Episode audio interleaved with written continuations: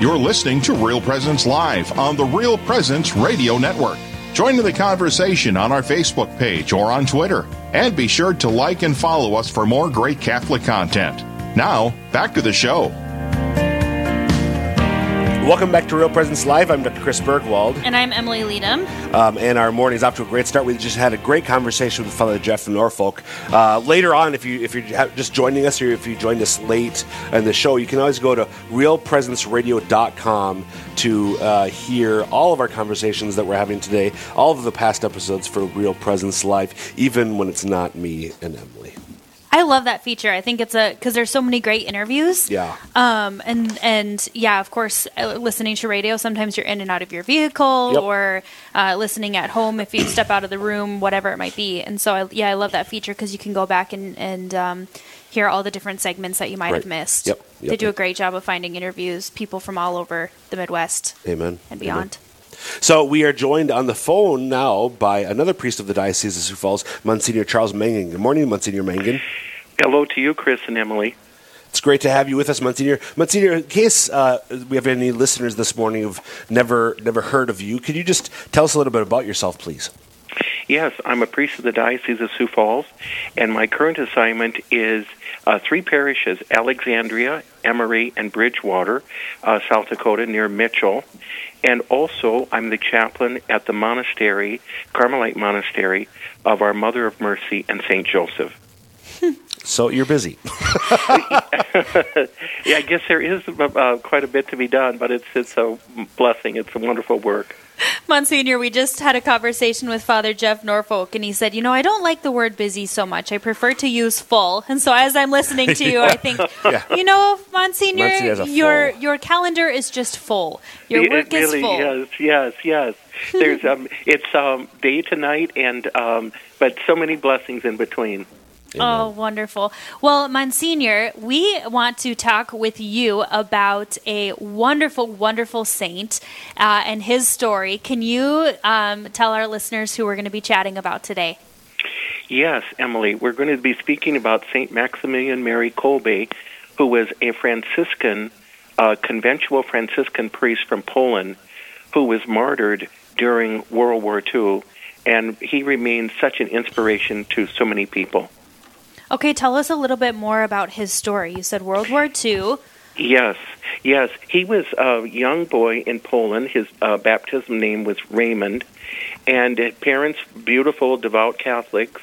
Uh, he was, from a very early age, he was attracted by the holy priesthood and by religious life. So he entered the Franciscans. Now, as many of our listeners will know, the Franciscans have many branches, and he entered the conventual Franciscans uh, in Poland, did some studies in Rome, and was known to be an incredibly astute and intelligent young man. Uh, once years ago in Rome, I was able to see the habit which he wore, and it seemed as though he was perhaps a little, you know, smaller of stature physically, but it does not have anything to do with his sanctity and intelligence for sure. But anyhow, um, he was uh, known to be a very devout, religious, uh, observant, uh, filled with uh, chastity and charity and poverty and obedience. And as the time went on, his superiors noticed he had many gifts, including theology, writing, organizing. He became an editor uh, of a beautiful publication in honor of Mary and was actually sent to Japan for a while. And he founded a city in Japan. It's called the City of Mary. Uh, it's called Niepokalanów. Um, and so he spent time in Japan. Uh, well, he came back from Japan, and uh, the Nazis were, of course, occupying Poland, and he was arrested. Uh, and uh, the story is when the Nazis came for him, this great peace, this great tranquility in the presence of God, he just accepted everything. He was eventually martyred on the 14th of August, 1941, uh, in the cell there at Auschwitz in Poland. And Emily, you and I and Father Norfolk were so privileged to uh, Yes. be able to be there during the Holy Father's visit, Pope Francis, in 2016 for World Youth Day. But but let's also remember here, Chris and Emily, that what led up to the martyrdom of Saint Maximilian Mary Kolbe uh, was, yes, the hatred of the Nazis, but also the incredibly generous act uh, when a man uh, was uh, condemned to die because a prisoner had escaped the war camp. Uh, St. Maximilian came forward and said, I'm a Catholic priest. I will take the place of this man. The Nazis accepted that offering, and St. Maximilian died in his cell uh, after he had received a shot of carbolic acid uh, and died on the vigil of the Feast of Our Lady's Assumption in 1941. Which is so we celebrate his feast today on on the day that he died. Then. Yes, as a matter of fact, um, since he was canonized by St. John Paul II and beatified earlier, uh, his feast day is the 14th of August, which is the day he died. Yes.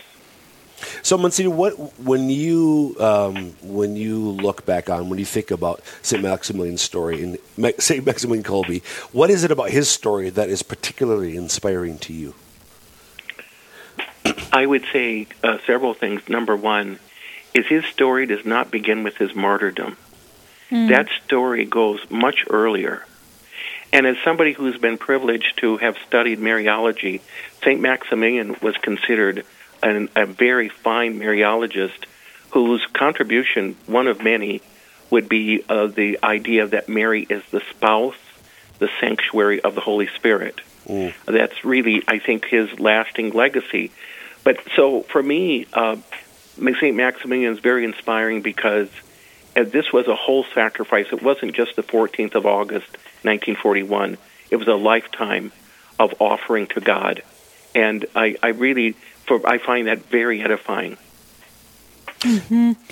I'm curious, Monsignor. So there's, of course, just the various elements of his story that are going to be captivating for people.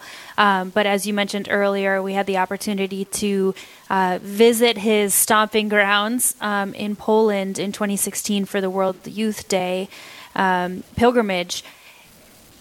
What would you say, just experientially, um, struck you from from that time? um, like I said, I think we can get captivated by various elements of the story, but to really encounter the place that he was, um, that he lived, uh, where he died, was a really powerful thing. I know for many of us, including you. So, what strikes what strikes you there?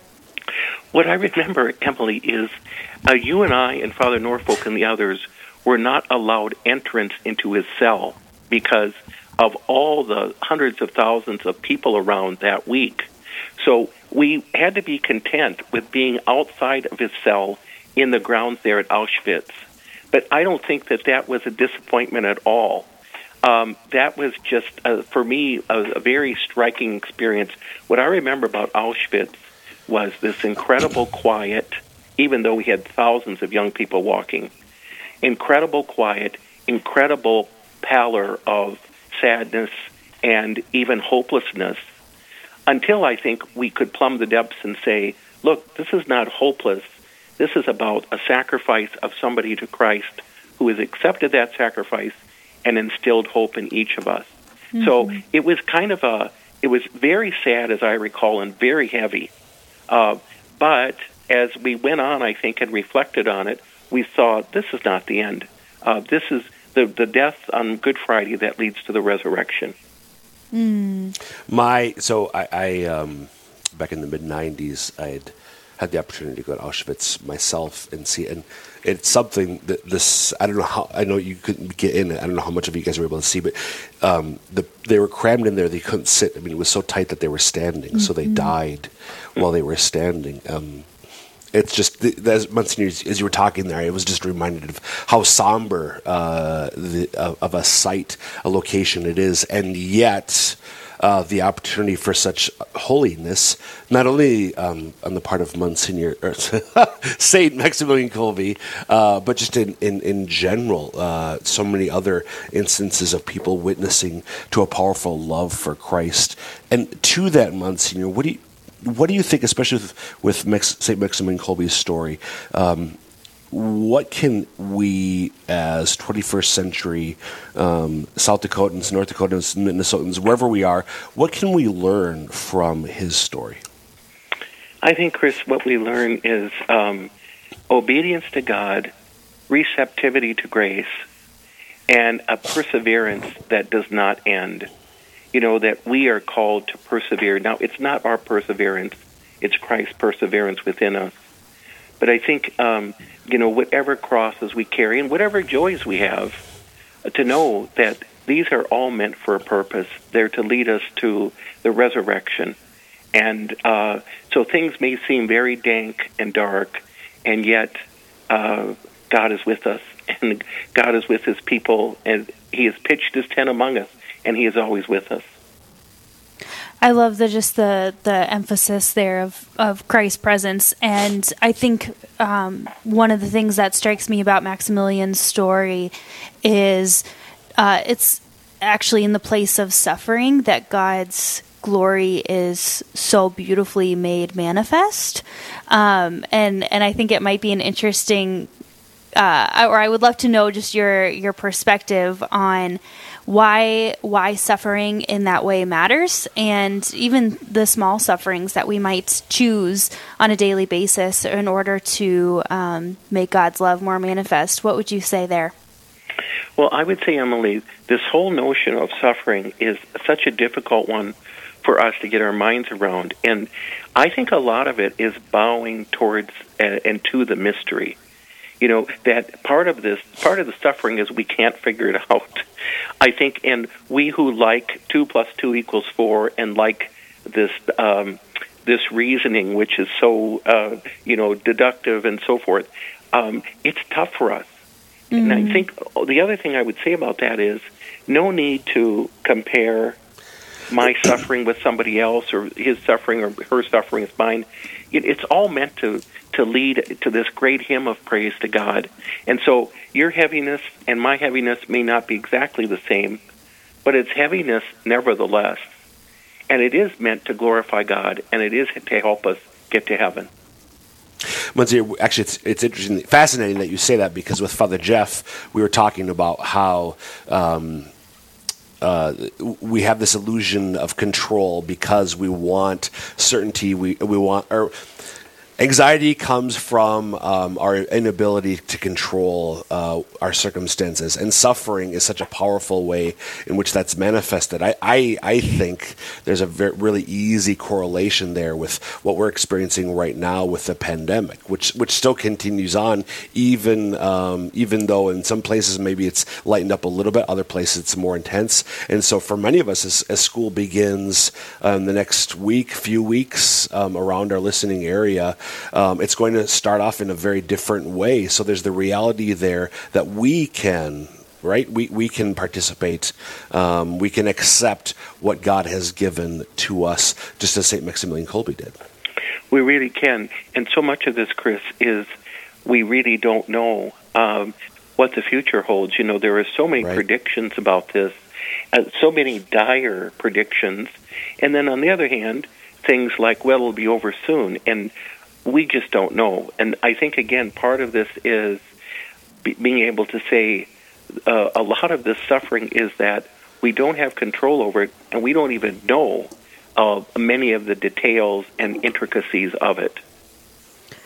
Yeah. I, and I think that's a, a great source of anxiety for many people is just the unknown of that. Um, mm-hmm. Monsignor, maybe one last question uh, in our final moments here. Um, you have such a great friendship with the saints. And I, I, think for some of us that feels distant or that feels like, but I can't hear them talking to me or I can't see them. You know, it's not like my, my best friend that we have coffee on a weekly basis. How do we foster friendship or how have you fostered friendship with Maximilian Kolbe? Um, yeah, and, and the other saints. You know, Emily, I would say pilgrimages are great, but for most folks, that's just not very possible. Mm-hmm. Um, so, you know, going to Poland is tremendous, but um, that's great if a person can do it, but that's not essential. The essential thing is, I think we get to know people and we get to know those in heaven just as we do our friends here on earth. We get to know them, we get to hear them, you know, uh, disclose themselves. Now, perhaps that's so not so much in words as it is with people here on earth, but let's not forget the great treasury of uh, spiritual reading that the church has for us. So with Saint Maximilian, you know the wonderful materials about him, uh, wonderful uh, films and presentations. I think that's helped me a lot. Um, and once we get to know something about his life, you know, we start to ask for his intercession. We start to ask for his help. And we start to think, oh, gee, how is my life like his? Mm-hmm. Um, I think that for me, Emily, has been very powerful. And as you say, when that happens, they don't seem so distant to us. They're just our older brothers and sisters whom whom we don't uh, haven't met here on Earth, perhaps, but in a sense, we've met them. Monsignor, do you have a film recommendation about Maximilian Kolbe? You know, Emily, there are some good ones. I did like the presentation that Leonardo Defilippis of St. Luke's uh, Productions from um, Washington State and Oregon did a few years ago. That is on tape, and I believe that Ignatius Press may have that, or that could certainly be found with a, a search online. Uh, St. Maximilian Kolbe, um, and that would be uh, by St. Luke Productions. I think Leonardo it might be on Formed. Oh, is that right? I think it might be on for, on the Formed app as well. I oh, might be fantastic. wrong on that, so our listeners will let was, me know. I thought that was excellent. That thought that was a wonderful presentation. Monsignor, to follow up on Emily's question real quick, just maybe the final question. So you talked already about what's most inspiring, but as you've gotten to know St. Maximilian Kolbe, what do you like most about him? I would say his uh, celebration of the Mass, uh, his devout uh, celebration of the Mass, and his uh, attempt to plumb the depths of Mary and Marian theology. I would say those things for me are, are very, uh, very beautiful and very intriguing. Great. Thank you, Monsignor, for sharing with us about um, St. Maximilian Kolbe. Chris and Emily, thanks a million. We have had an awesome morning so far, and up next, we get to see who gets the donuts this week. Ooh. I have to say, this has become one of my favorite things. I just think it's who fantastic. We've had two priests on this morning, excellent priests um, that have really had a huge impact on, on my own life, and so I love that we're just raising up priests from all over. Um, to to celebrate and to just honor in in many ways. So, um, up next, we'll get to see who gets the donuts. Stay tuned to find out. There's more Real Presence live to come. I'm Emily Leadham, and I'm Dr. Chris Burgwald, and we will be